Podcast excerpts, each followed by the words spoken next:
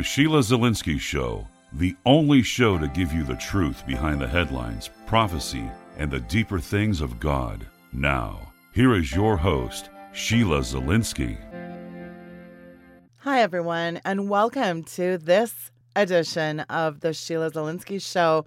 Thank you so much for tuning into the program. Hey, listen, do sign up for my YouTube channel because guess what? I'm going to be putting some exclusive YouTube shows together that are not even available on the podcast at the archive. So make sure that you are subscribed to my YouTube channel. Follow me on Twitter and like my Weekend Vigilante Facebook page. All that information can be found at the top. You can see those little social media icons on that pink bar at the right at weekendvigilante.com. Well, you know what? I did a show a while ago, and it is time to do one again on this topic because I recently got a 20 page letter in the mail from somebody pretty concerned that I was not using the proper name of Jesus, that I really needed to start going by Yeshua HaMashiach. So, we're going to go again on this topic and I'm entitling today's show Hebrew Roots What's It Really About? And who better to join me than the one and only who really needs no introduction, the voice of evangelism himself. It is Pastor David Lankford. Welcome to the program, sir. It is a pleasure to have you back on. Thank you so very much for having me today, Sheila, and we trust that the Lord will enlighten people's hearts and minds to the truth of His Word. His Word is wherein lies all truth that we need as Christian believers. Yes, I could not agree more that we really do have to be discerning the truth. But boy, there's a whole lot of stuff being woven into the Christian church today. I've done some exposes on Jesus Calling, the number one selling devotional. That thing is a new age nightmare. The Shack, I should have called it Burning Down the Shack. If that wasn't already taken, I would have. There again, you have, you know, all roads lead to universalism with that. We've just got a massive buffet of new age. And Pastor Lankford, you said it best the Burger King religion, you can have it your way, whatever you want. And there is just one big, eclectic, mishmashed cornucopia of antichrist nuances being woven into everything. And what we're talking about today is no exception.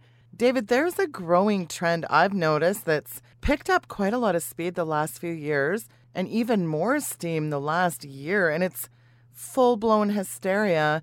And Christians are celebrating traditions, feasts, holidays getting into heated arguments about whether or not we should call him Jesus or Yeshua. God's name is really Yah, Y A H. No, wait a minute. It's Y H W H, right? No, it's Jehovah, Yehovah, Yahweh. All this confluence of weirdness creeping into the Christian church. And Christians are now, David, actually practicing Judaism. And this is a movement, well, I call it an antichrist cult, but others call it Hebrew roots. And I think Christians don't want to touch it with a 10 foot pole, David, for fear of being labeled, well, as one potential guest who refused to come on my show saying I was anti Semitic. So that's what we get labeled as a Jew hating Nazi, David. Oh, absolutely. I love the Jewish people. The Word of God was written by all Jewish people. Uh, but I'm not a Jew. I never was a Jew. I'll never be a Jew. I'm a Gentile. And people that are Gentiles have no concept. This is why you have to go back and be a purveyor of Judaism. This is re- this was the whole purpose for the book of Galatians. Paul went to the church at Galatia, and what was happening? There were uh, his during his absence there were teachers that were coming from Palestine called Judaizers. And they insisted that these Gentile believers could not be true Christians until they submitted to the Jewish ordinance of circumcision and, of course, a host of other things, the Sabbath, eating particular meats, etc. And so Paul wrote this epistle to correct this error because they had become converted by hearing the gospel of Jesus Christ. And then he begins in Galatians 1 and 6 I marvel that you are so soon removed from him, Jesus, that called you into the grace of Christ unto another gospel, which is not another. But there be some that trouble you and would pervert the gospel of Christ. When you begin to be a purveyor of Judaism, you're perverting the gospel of Christ. The only reason we know so much about Judaism in America is because we have Bibles, we have concordances, we have authors, writers, etc. But for the, the nominal Christian in China, he has absolutely no concept. But he's born again, washed in the blood of Jesus Christ, and on his way to heaven. And he knows nothing. You say Yom Kippur to him, and he says, What kind of language is that? He has no idea that that's Hebrew or talking about the Feast of Atonement. So, you know, we have that knowledge because of our ability to have books and authors and writers and see that.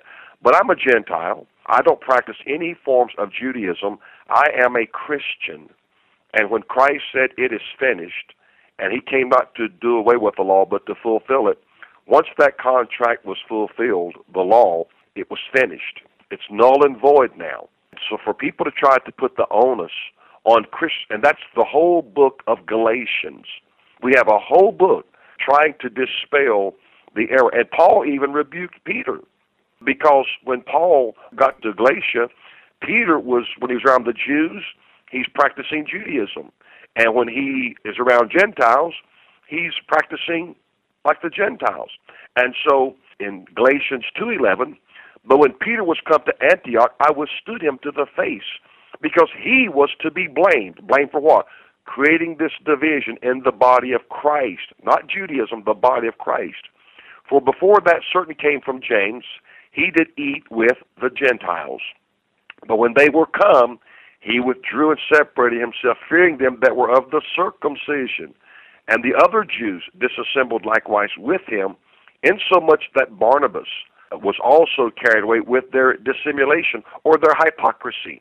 See, you know, you mentioned earlier when we were talking about Burger King, this is what I'm talking about. You want to have it your way. Jesus is emphatically the way, the truth, and the life.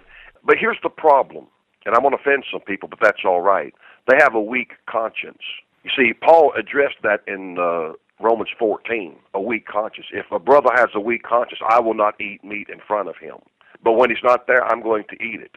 And of course, before there was the law, the Mosaic law, and that was all a dispensation of time. It was a parenthetical time, but it was a time when God established these guidelines. But after the Noachian flood, in Genesis chapter 9, verse 1, and God blessed Noah and his sons, and said unto them, Be fruitful, and multiply, and replenish the earth, and the fear of you and the dread of you shall be upon every beast of the earth, and upon every fowl of the air, upon all that moveth upon the earth, and upon all the fishes of the sea. Into your hand are they delivered. Now, this is all creation, creatures. Verse 3 Every moving thing that liveth shall be meat for you, even as the green herb have I given you all things.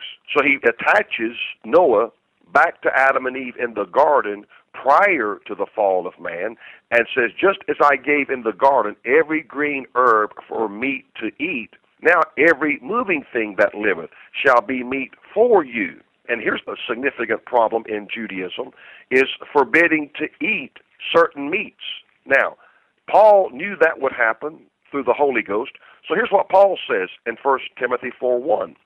Now the Spirit, the Holy Ghost, speaketh expressly that in the latter time some shall depart from the faith, giving heed to seducing spirits and doctrines of devils, speaking lies and hypocrisy, having their conscience seared with a hot iron, forbidding to marry, and commanding to abstain from meats which God hath created to be received with thanksgiving of them which believe and know the truth.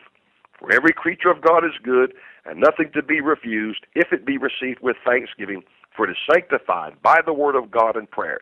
Everything I eat, if it's a cheese cracker, I ask God to sanctify that before I put it in my mouth. When Paul said they would depart from the faith and give heed to seducing spirits and doctrines of devils, this is exactly what that is. And then he said they would command that you abstain from certain meats. This is heresy. This is deception. This is delusional. And I know that's crass, but that's the Word of God. That's not David Lankford. That's not my ideology. That is the infallible, immutable Word of God. And that's what they're arguing with, Sheila. They're not arguing with you. They're not arguing with me. They're arguing with the Word of God. They're twisting the Scriptures to say what they want it to say.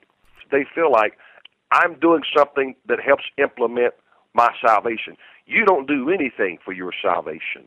That is right. In Ephesians 2 8, what does it say? The Apostle Paul himself was exceedingly clear that salvation comes to us for what? From God's grace, which we receive through faith. For it is by grace you've been saved through faith, and this is not from yourselves, this is a gift from God. And what does Paul add in verse 9? He says, Not by works, so that no one can boast. That kind of seems like a very odd inclusion. Given that Paul is writing primarily to the Gentiles who do not seem to be troubled by the issue of salvation by works of the Jewish law. And it's like these people are returning back under the law. You couldn't even keep the law to begin with. You break one law, you break them all. So, you know, again, this movement has absolute adherence to all sorts of, you know, a kosher diet, feasts must be strictly adhered to, the Sabbath on Saturday, and again, you got to use the word Yeshua or Yahweh or Yahweh or YHWH, Yeshua or Yeshua for Jesus. They can't even decide the proper pronunciations between them. There's groups breaking off. I mean, it's just, it's gotten out of control, hasn't it? Absolutely. Let's look at it from an educational perspective. Gamaliel was a doctor of the law. History records he was 35th in line from Mount Sinai to receive the law, a direct descendant of Moses. Moses was the first to receive the law. Gamaliel was a doctor of the law, 35th in line from Mount Sinai to be a direct descendant of the law, and that's who Paul was tutored and nurtured under, Dr. Gamaliel. But Paul's conversion in Acts chapter 9 brings him to Christ, redemption, salvation, the work of the cross. So here's what he says to the church at Galatia and Galatians 1:11. But I certify you, brethren, that the gospel. Now here's the key word, gospel, has nothing to do with the law. The terms grammatically are changed. The term is changed from law to gospel. But I certify you, brethren, that the gospel which was preached of me is not after man. For I neither received it of man, Neither was I taught it, but by the revelation of Jesus Christ.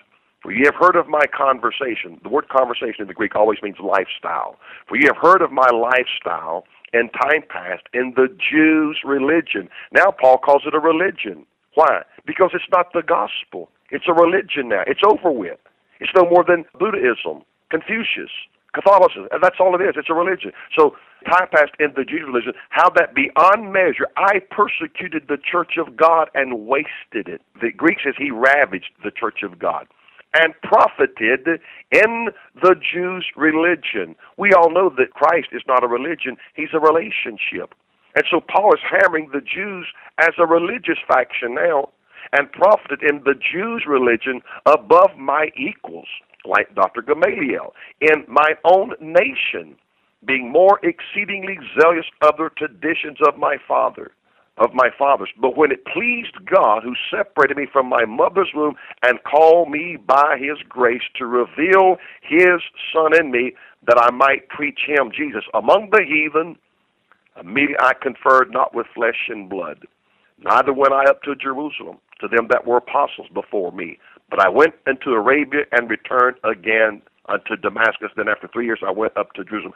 That's when most theologians believe in that three years in the Arabian desert, he got more revelations in, in 2 Corinthians 12. Because of the abundance of the revelations given to me, there was a messenger from Satan sent to buffet me. So that Paul is preaching, he said, I did not receive this of man, and neither was I taught it. Judaism is passed on. Paul declares it as a tradition as a tradition. And he said, I was exceeding zealous of the traditions of my fathers, but it's now it's past. And so this is the problem with people who live that. You know, that is borderline blasphemy to what Jesus Christ did on the cross. You're making null and void and of none effect the work of God by the traditions of men. That's what Jesus said to the Pharisees. See, now, No one kept the law any greater, or let me say, nobody could keep the law, but they advocated it like nobody else. But here's what Jesus said. And you got to listen to this word here in uh, Matthew 5 and 20. For I say unto you that except your righteousness shall exceed the righteousness of the scribes and Pharisees, ye shall in no case enter into the kingdom of heaven. Well, they talked about how they fasted twice a week, paid tithes all they possessed, kept the Sabbath, didn't eat pork. Jesus says to us, except your righteousness. Now, this is the key phrase, your righteousness. Well, see, your righteousness will never attain anything. So he says, except your righteousness shall exceed the righteousness of the Pharisees and the scribes, you shall in no case enter into the kingdom of heaven. Guess what? Your righteousness can never exceed the true righteousness of God to get you into the kingdom. So these people, regretfully, Sheila, they're delusional, they're deceived, and they're believing false doctrine. Now, I, I believe in the Jewish feast. I don't keep them. The only the only sacrament I keep relative to the Jewish feast is communion. Jesus established that in John chapter 13. Melchizedek, all people understand. Melchizedek, after the battle where Abraham won, Melchizedek offered Abraham bread and wine. That was your first communion service, 430 years before the law. See, so what you have is you, you got bookends. You got the covenant with Abraham in Genesis. Then you have Exodus, Leviticus, Numbers, Deuteronomy, the Pentateuch. Then you have the cross. That's the new covenant. So you got the covenant made with Abraham, which was, was Jesus Christ, Abraham, Isaac, the seed, the promised seed. Then you have Christ fulfilling that at the cross. Those are your two bookends, see? And so now we live absolutely in grace. As I said, talk this stuff to Chinese or Vietnamese people. They'll look at you, what are you, what are you talking about, Yom Kippur? See, the gospel, go you into all the world and preach the gospel. Because the gospel is to be preached unto every creature. And they have no idea. They have no background. So you expect me to believe those people are not saved? And furthermore, and this will make some people mad, when you keep the Sabbath on Saturday, that's cool if that's what you want to do. There's no biblical precedence for that. As a matter of fact, Paul rebukes that mindset in uh, Romans 14 and 5. One man esteemeth one day above another, another esteemeth every day alike. Let every man be fully persuaded in his own mind. He that regardeth the day regardeth it unto the Lord, and he that regardeth not the day to the Lord, he doth not regard it. He that eateth, eateth to the Lord, for he giveth thanks, and he that eateth not to the Lord, he eateth not, and giveth thanks. For none of us liveth to himself, and no man dieth to himself. So people who are keeping the Sabbath are keeping a Catholic Sabbath because the Jews operate on a 354 day calendar. And you've heard me mention that you have to have that leap month, the Adar, between Adar and Nisan. I study this stuff, but I don't practice it. I know what I'm talking about, but I don't indulge in it. But this is why you don't know the day. And so Paul says, one man esteemeth one day above another, you know. And the reason Christians worship on Sunday is because that was the day of the resurrection. They went to the tomb and Jesus was gone on the Sunday, the first day of the week. It's not the day. It's not the position. It's not the posture. It's the heart. Are you in love with Jesus? Have you been washed in the blood of the Lamb? Even in Exodus 12, when I see the blood, I'll pass over you. Not did you keep the Sabbath, not were you not eating pork, not this or that. When I see the blood. You don't overcome the devil by keeping the Sabbath. You don't overcome the devil by not eating pork. You don't overcome principalities and powers of the air by not doing anything. You overcome by the blood of the Lamb. Period. Glory to God. I feel this. Mm, that's good. Amen. Yes, indeed. And in fact, you know, we're pretty tight with Jesus, Pastor Lankford. I'm pretty sure after all this time walking in the Word, walking with Jesus, I'm pretty sure if we were mispronouncing his name, he'd probably give us a heads up, I would think, through the Holy Spirit. Now, the interesting thing is, I've laid hands on the sick, I've cast out devils. In the name of Jesus Christ, demons go. So I'm pretty confident in that name of Jesus. And it almost seems like it minimizes it when you go back and try to pronounce it differently. It just seems like arrogant legalism to me, doesn't it? Oh, absolutely. Absolutely. I am a country boy. I'm a self learned, a self educated minister. Never spent one day in a cemetery, oh, excuse me, seminary. Through prayer and fasting and abiding in His Word. Abiding in His Word. And if the law was so significant, why didn't Jesus preach it? All he ever said about the law was, I didn't come to destroy it, I came to fulfill it. And from that point on, all the Gospels and all the epistles, see, the epistles, these epistles are not written to Jews. These epistles are written to Gentile churches. Church at Thessalonica, church at Rome, church at Ephesus, Galatia. They're not written to Jews. Paul was sent to the Gentiles. So this was the great contention in the early church. This is why the council, the apostles, came together and said, we got to have a meeting because this is divisive. This is tearing up the church. Now, we've been down this road 1900 years ago. This is the same problem that happened in the early church, and thus they meet the council, the apostles, Paul, James, etc. Acts 15:10. Now therefore, why tempt ye God to put a yoke upon the neck of the disciples, which neither our fathers nor we were able to bear? But we believe that through the grace of the Lord Jesus Christ, we shall be saved, even as they. See, they had the, they were getting the revelation now. We realize it's grace now, but we believe that through the grace of the Lord Christ, we shall be saved, even as they, the Gentiles, are being saved. And so then all the multitude gave silence and gave audits to Barnabas and Paul, declaring what miracles and wonders God had wrought among them, among the Gentiles, by them. So this is what you call troubling, and this is the phrase that, that they used here in Acts 15 to 24. For as much as we have heard that certain which went out from us have troubled you with words, subverting your soul, say, Ye must be circumcised and keep the law, whom we gave no such commandment. Now, these people, as I said, they're borderlining blasphemy because they're out here espousing this is as a commandment. You've got to do this. And Peter and Paul said, We gave no such commandment. This is not true. You're lying on us. We never said that. You see, and the problem was the change. I'll be the first to admit, I do not like change.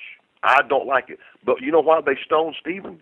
Because in Acts 6 and 14, the Pharisees, the Sanhedrin, they said, For we have heard him say, Stephen, that this Jesus of Nazareth shall destroy this place, which happened in 70 AD, and shall change the customs which Moses delivered us. Stephen, a layman, is preaching, folks, it's changing. It's not the law no more. And the customs that you have been accustomed to, they're over with. And they stoned him for that. And Paul stood there and held the garments and the cloaks of those who stoned the man of God because he was a converted Christian. He was not a Judaizer. He was not practicing Judaism. He was even preaching customs and laws and everything is going to change. And they stoned him for that. And Paul arrested people and brought them to prison for that. But on his Damascus Road experience, that all changed profusely. It breaks my heart. To me, this is no more the cult. It's no more than any false doctrine or heretical teaching that you see in any other sect. Colossians 2:14, blotting out the handwriting of ordinances that was against us, which was contrary to us, and took it out of the way, nailing it to his cross. And having spoiled principalities and powers, he made us show of them openly, triumphing over them in it. Let no man therefore judge you in meat or in drink or in respect of a holy day or of the new moon or of the Sabbath days. Paul forbids, let no man therefore judge you in meat, drink, holy day, or Sabbath day. And they're judging us. But here's the deal, Pastor. I'm not a Jew and I'm not Hebrew. It really becomes a yoke as far as I'm concerned. And that's why Peter called it a yoke you put a yoke upon the neck of the disciples. And the, they were new disciples, of course. They were Gentile disciples. And a disciple is one who is a follower of the doctrine and the tenets of whoever he's following, which we were, they were, and we are followers of Jesus. And what they've got to understand, this is why we have what we call the Pauline epistles. You see, originally the law was for one people, the Jews. It was it wasn't for Gentiles. See, so now we establish the church, the body of Christ, which is for all creation. See, every creature has a right now to be saved. Jesus died for all men. And so they try to put this yoke and burden on people's necks, and it's it's wrong. It's difficult. It's contentious. It's strife. It's backbiting. It's clamorous. It's evil because it divides. And this was why they met in Jerusalem in Acts 15. They said, We've got to get this figured out. Even Peter, you know, that's why he showed him the net uh, coming down in Acts chapter 10. And all these unclean animals. He said, I've never put anything unclean in my mouth.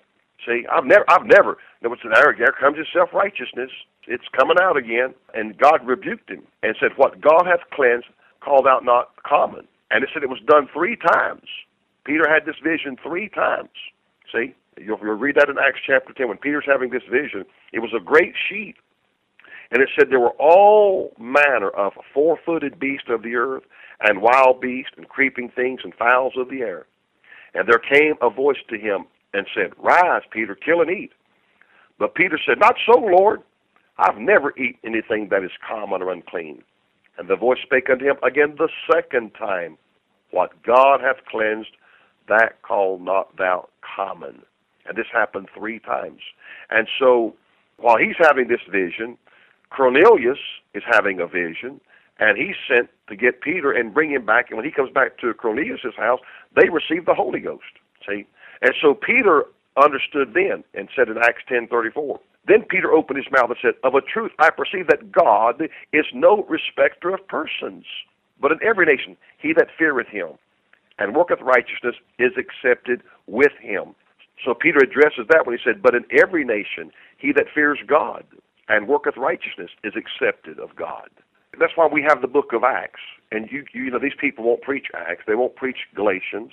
They won't preach any of that because it, it dispels all the heretical teachings. Praise God, I'm not under the law because no man could keep it. Peter admitted there in Acts 15, no man's able to keep it. How, how do we know that? What did Moses do with the Ten Commandments when he brought them the first time down from the mountain? He broke them. That's right. He broke every one of them. He broke it before they even got them. He broke them, every one of them, which typifies no man's going to be able to keep the law because that makes you self righteous. Now, God, I don't need you. I'm doing this on my own. And in the Ark of the Covenant was the Ten Commandments, a bowl of manna, and Aaron's rod. Guess what's on top of the Ark of the Covenant? The mercy seat. That's right, the mercy seat. He tempered the law with mercy. God always showed mercy because he knew the law would not suffice. The law was just for a parenthetical time to get us to where? To get us to the cross of Jesus Christ. That's what that was about. And in uh, Hebrews 9 and 10, talking about the law, which stood only in meats and drinks and divers washings and carnal ordinances imposed on them until the time of the Reformation. And the word Reformation there in the Greek means to correct or to amend to make it right. And that's what Jesus did on the cross. Exactly. It's not Jesus plus, it's not the cross and add this. It's not the cross of Christ with the addition of anything. Why would we want to go back under the law that brought death, especially when you've been given the better covenant by grace? If you're going to live by the law, you've got to live by the whole law. So the teachings essentially of these groups, then, Pastor, it really diminishes the finished work of Jesus Christ on the cross making him essentially a liar, making his death inadequate. The author of Hebrews even warns us that when we're tempted to go back into the temple, the old covenant, and that's to deny that Jesus Christ came. We don't keep the feast by keeping the feasts. Instead, we keep the feast by clinging to our salvation through Jesus Christ. He's our feast. Absolutely, He is. He's everything. He's our rest. He is our Sabbath. Christ is, Come unto me, all you that labor and are heavy laden, and I will give you rest. He is our rest. He is our Sabbath. He's everything. The grace is even a higher standard than the law. When Jesus was going through the Beatitudes in Matthew chapter 5, verse 27, ye have heard that it was said by them of old time, Thou shalt not commit adultery. But I say unto you that whosoever looketh on a woman to lust after her hath committed adultery with her already in his heart. Well, which is the greater standard? Physically having intercourse? Or just looking at a woman saying, I think I'd like to sleep with her? You're just as guilty as had you done the act. Jesus said, if you just look on her in lust. So the standard is so much higher because this is all about now consciousness. And I call it God consciousness. This is all about consciousness. If I lie, my conscience convicts me and I need to repent. If I steal, I have to repent. If I am unfaithful, I have to repent. Whatever the case might be. Whereas the law, that consciousness was not as great. See, because I, I look up here and say, well, okay, number one, number six, number eight, which commandment am I, am I missing here? That, that's all you had to do. But now, under grace, the consciousness is so is, is to be so sensitive, and that's why Paul said they would depart from the faith, and their consciences would be seared as with a hot iron. So they lose the consciousness. See, as soon as Adam and Eve sinned, what did they do? They sowed fig leaves and they hid themselves. Why? They had a consciousness awareness. Oh my God, we're in sin. That's how quickly that, that consciousness was awakened because now they are in sin. Well, that's the way it's supposed to be under Christianity and Christ and the work of the cross. All you had to do, as I said previously, look up there at the Ten Commandments, see which one I violated. Now, your consciousness, which is awareness of God's presence. Psalms 10, verse 4. The wicked, through the pride of his countenance, will not seek after God. God is not in all of his thoughts. I can say God is in my thoughts all the time. Why? Am I behaving correctly? Am I speaking correctly? Am I dressing correctly? Whatever the case, I mean, my, my mind is, is totally conscious of God and my lifestyle. Am I, am I acting in an unbecoming manner? Am I being flirtatious toward the opposite sex? This is constantly in my spirit, in my mind, because of my awareness of God. And the law doesn't make me like that. See, the law is just look up on the board and say, okay, which one did I mess up on? But now we live under a greater dispensation of grace and, and love and mercy. So now we just speak wrong. That's why Paul said in Ephesians four twenty six, be angry and sin not. Be careful with your anger. Don't let it cause you to sin. It's a total different dimension. And what they're going back, they're going. It's like being in the first grade. That's what Judaism is. And now we have a PhD, and that's in Christ and in Christianity. You're trying to go back to the first grade. It doesn't make any sense. No, it does not make any sense. And you know what's really even more senseless is some of these messianic rabbis and these other Judeo Christians, for lack of a better word, they're even getting into the Talmud, Talmudic teachings. The Talmud is straight out of the pit of hell. This thing says that Jesus Christ is boiling in a vat of hot excrement. I'm not even going to go there. It's so disgusting what they say about our Savior. You know, some call it, oh, it's the Talmud is the Wikipedia of the rabbis. This is, you know, how many books? 30 plus volumes of just absolute Hebrew instruction that is absolutely, it's heresy. It's absolute heresy. And yet Christians are embracing this stuff. You know, John Hagee has taken this whole chosen people of Israel to a whole new level to the point of idolatry. It's almost like he's just completely saying they don't even need Jesus. They're such a chosen people. They're exempt from the cross of Christ. That's very dangerous. And you know what? It says that anyone that is comes to us with another gospel, guess what? Let them be accursed. Exactly. You mentioned the Talmud, which is the collection of the Jewish law and their traditions. Paul said, I was more zealous of my fathers and their traditions, but it was no good. See? And the Talmud is nothing inspired by God. It's just writings. I mean, I've written books, you've written books. We're inspired because of our walk with God, but it's not the immutable Word of God. It's a vast difference. My sermons are inspired. When I preach, I'm inspired.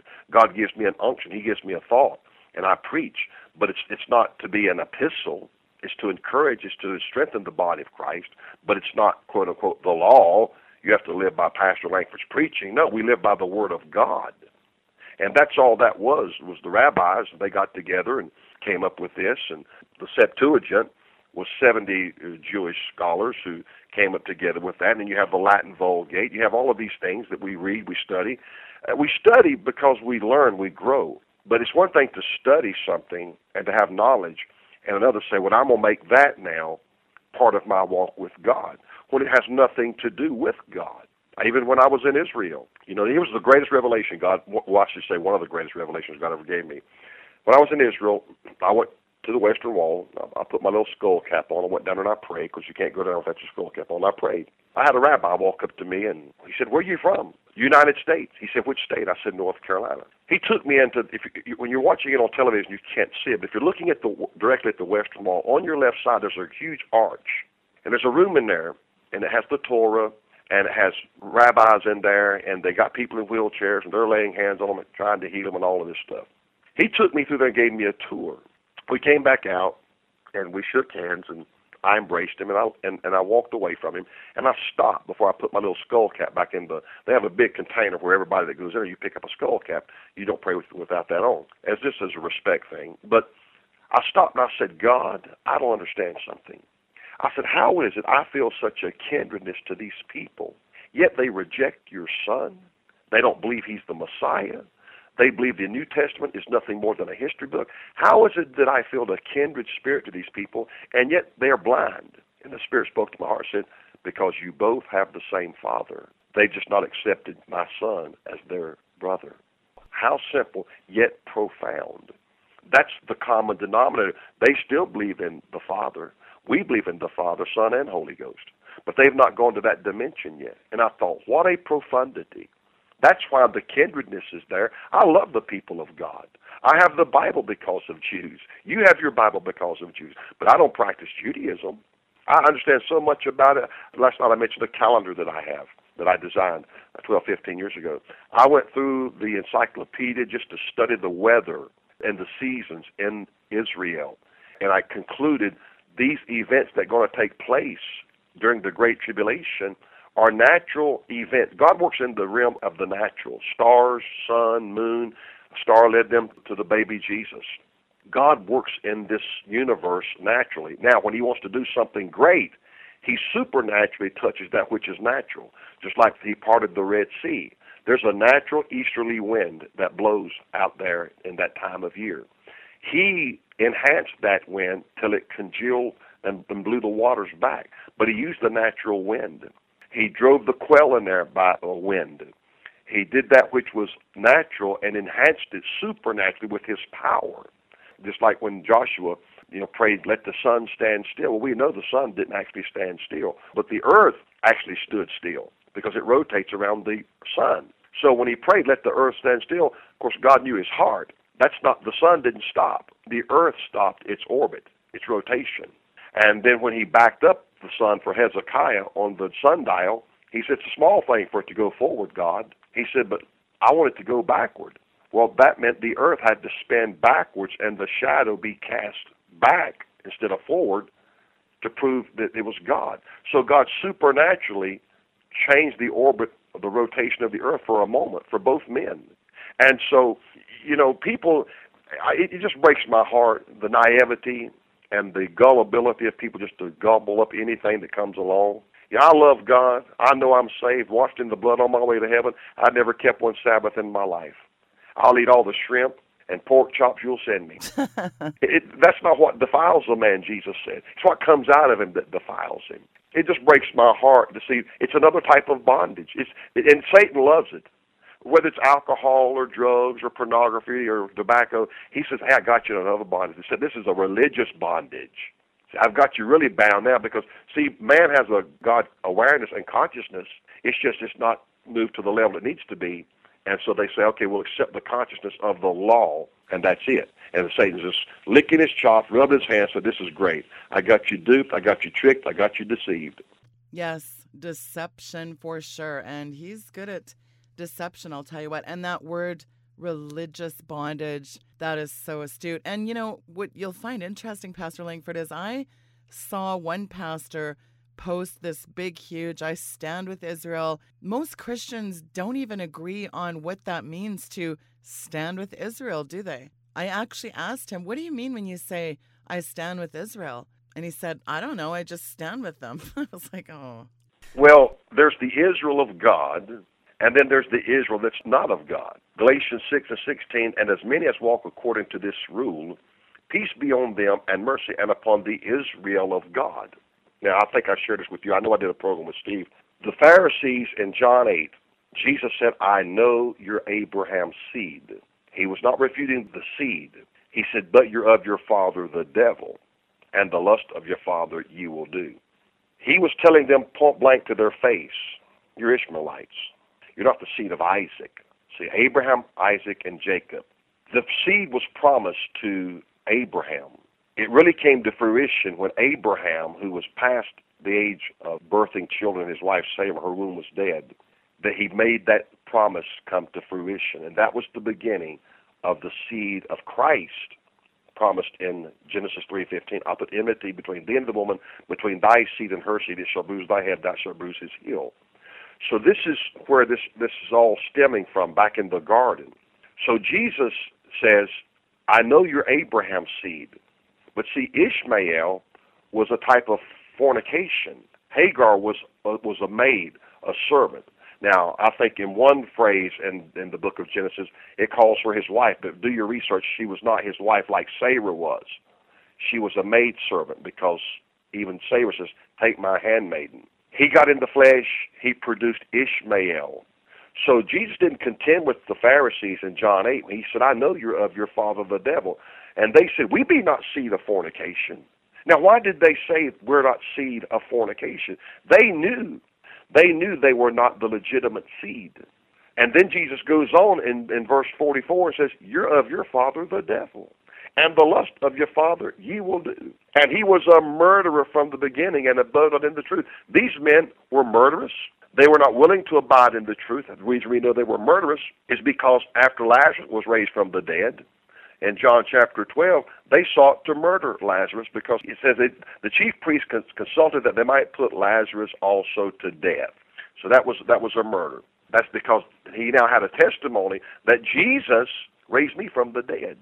And so when Jesus has this confrontation in John 8 with the Jews, he doesn't argue one bit in verse 37 I know that ye are Abraham's seed, but you seek to kill me then he says in verse 39, if you were Abraham's children, you would do the works of Abraham. See? And then he says to them, You're of your father the devil, and the lust of your father you will do. So I fear for people who practice Judaism because my concern is that you have the spirit of Ishmael. You're not the true Israel of God. Let me say this. There are those in Israel that are the Israel of God, and there are those in Israel that's not the Israel of God. And it's like the wheat and tares that Jesus spoke of. I don't have the right to make that decision. Romans 9, verse 6. Not as though the word of God hath taken none effect, for they are not all Israel which are of Israel. They are not all Israel which are of Israel. Now, when he said the word of God hath taken none effect, he said the word of God did not fail. God promised in Genesis 3 there's going to be a seed. He made a covenant with a man called Abraham, and through your seed this is going to come to pass. And then Paul again in Galatians 3:29, if ye are Christ, then are you Abraham's seed. Galatians 3:29. And if you be Christ, then are ye Abraham's seed and heirs according to the promise. So Jesus again, he didn't argue about them being the seed of Abraham, but they weren't the promised seed. They were the seed of Ishmael. And that's the danger of people going back and trying to keep a law that's not even applicable to the Gentiles whatsoever. That's bondage. That's the that's and that's the worst kind of bondage because it's religious bondage. And we know, you know, Seven Day Adventist or Jeffries out there in Utah. This is cult. It's sad, but that's what it is. Yes, that is absolutely correct. A cult is what this is. And, you know, when I'm confronted by these Hebrew roots ilk, a lot of times they'll say, hey, why are you not refraining from pork? Why are you not keeping these feasts? Well, and I say to them, where are you burning your sacrifices? Yeah. Well, what they'll try to justify is, well, now Christ did do away with the sacrifice, but he didn't do away with anything else. But yet the Bible said he nailed it all. All the ordinances were nailed to the cross. All of it was nailed to the cross. All the ordinances was nailed to the cross. All of it was abolished. Romans 10, verse 4 says plainly, For Christ is the end of the law. It's like watching a movie, and it says one thing at the end the end. That's the end of the movie. That's the end of the law. It's the end. I'm sorry. You know, we have now GPS, and uh, we we put in a, a, a city and a state, and we get there. It says you have now arrived at your destination. You're you're at the end of your journey. Christ was the end of the law. Romans 10:4. Everybody read that tonight. Romans 10:4. Christ is the end of the law. What can I say? You know, here's another delusion. I've, I've witnessed this. These people I never hear them talk about the baptism in the Holy Ghost. I never hear them talk about the baptism in the Holy Ghost being baptized in the Holy Ghost with the evidence of speaking with other tongues as the Spirit of God gives utterance. They don't have the Holy Ghost, they don't know the truth. John sixteen thirteen. Howbeit, when he the Spirit of truth is come, he will guide you into all truth. The Holy Ghost does not preach law. The Holy Ghost preaches grace, grace, grace, period. And I never hear these people talk about the baptism in the Holy Ghost. I never hear them talk about the gifts of the Spirit. They want to live back there in the past. You'll die in the past like Israel. You'll die in the wilderness. I feel that in my spirit. You will die wandering around in the wilderness trying to find it, and it's not in the law. It's in Jesus. And that's why he said, I'm going to give you another comforter I have the Holy Ghost. You have the Holy Ghost. He has told us the truth. He's never one time, as you said earlier in this program, he's never convicted me about eating a pork chop. He's never convicted me about keeping the Sabbath. Never. I know I live right. I'm not perfect, but I live right. And I've never in my spirit been challenged by God to do this stuff. Never. And I know I know a little bit about the Bible. I'm not a novice when it comes to the scriptures. And I just don't see it. Yeah, I'm with you on that. I just I don't see it either. And you know what? You said something just so astute. If you take anything away from this, it's it is finished. Like you said, the end. The end. Again, it goes back to what you said earlier in the program, Mark 7:13, making the word of God of none effect through your tradition. And that's the bottom line. Oh, absolutely. And, and that's that was the end of the cross. It's finished. Jesus said it's finished. It's over with. It's done.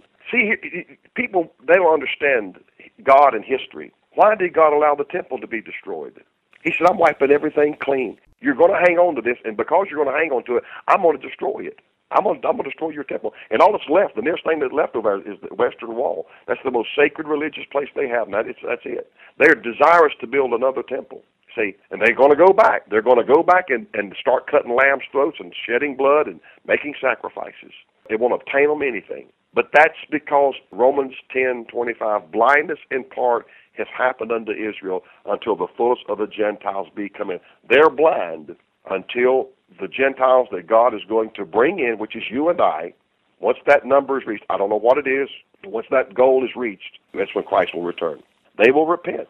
Well, you know, and the bottom line really is that to suggest that any Gentile believer that follows Jesus must be placed under Old Testament law it's as you said, it's nothing more than bondage.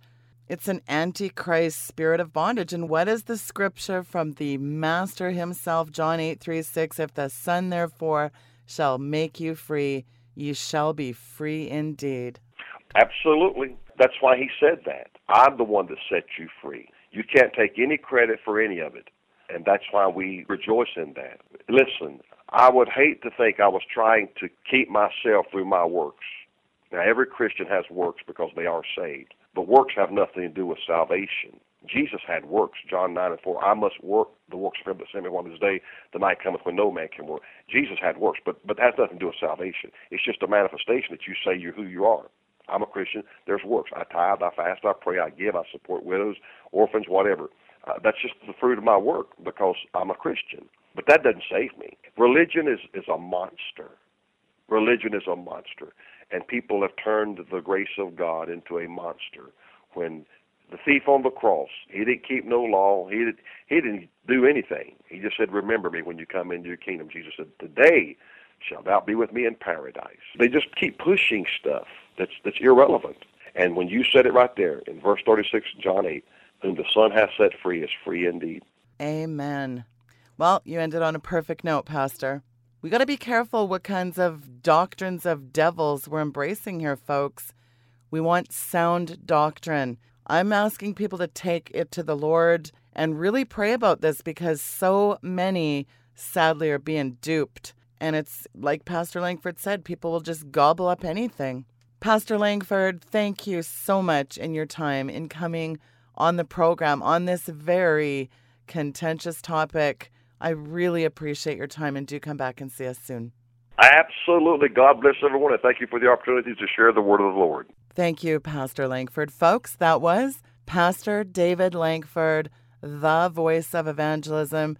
You can find all his amazing stuff there at thevoiceofevangelism.com. That information is linked there on today's bio.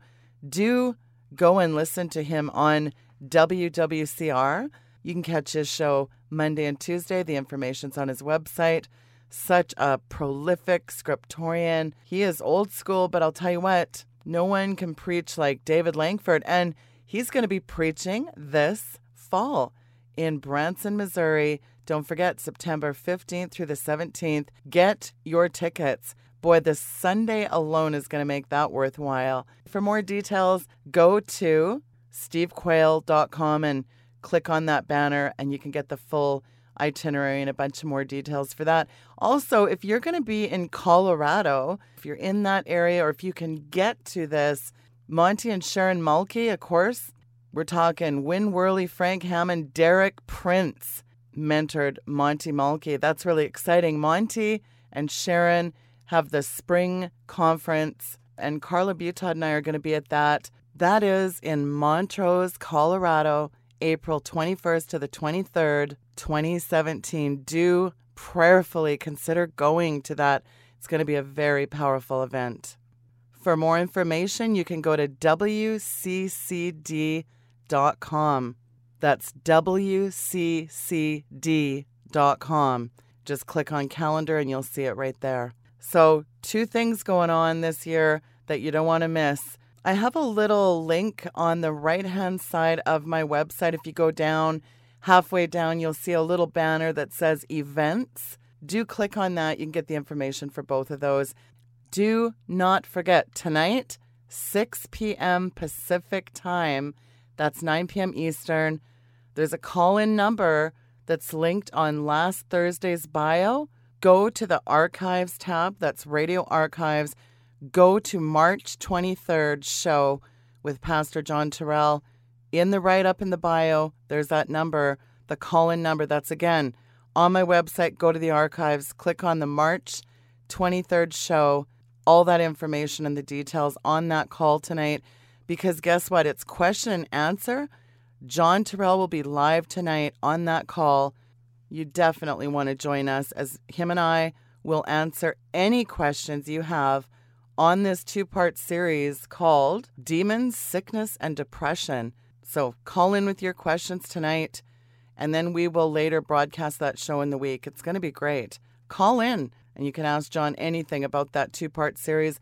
So do check that out. Thank you so much for tuning into the broadcast today. Hopefully, we'll see you tonight. Good night, and God bless.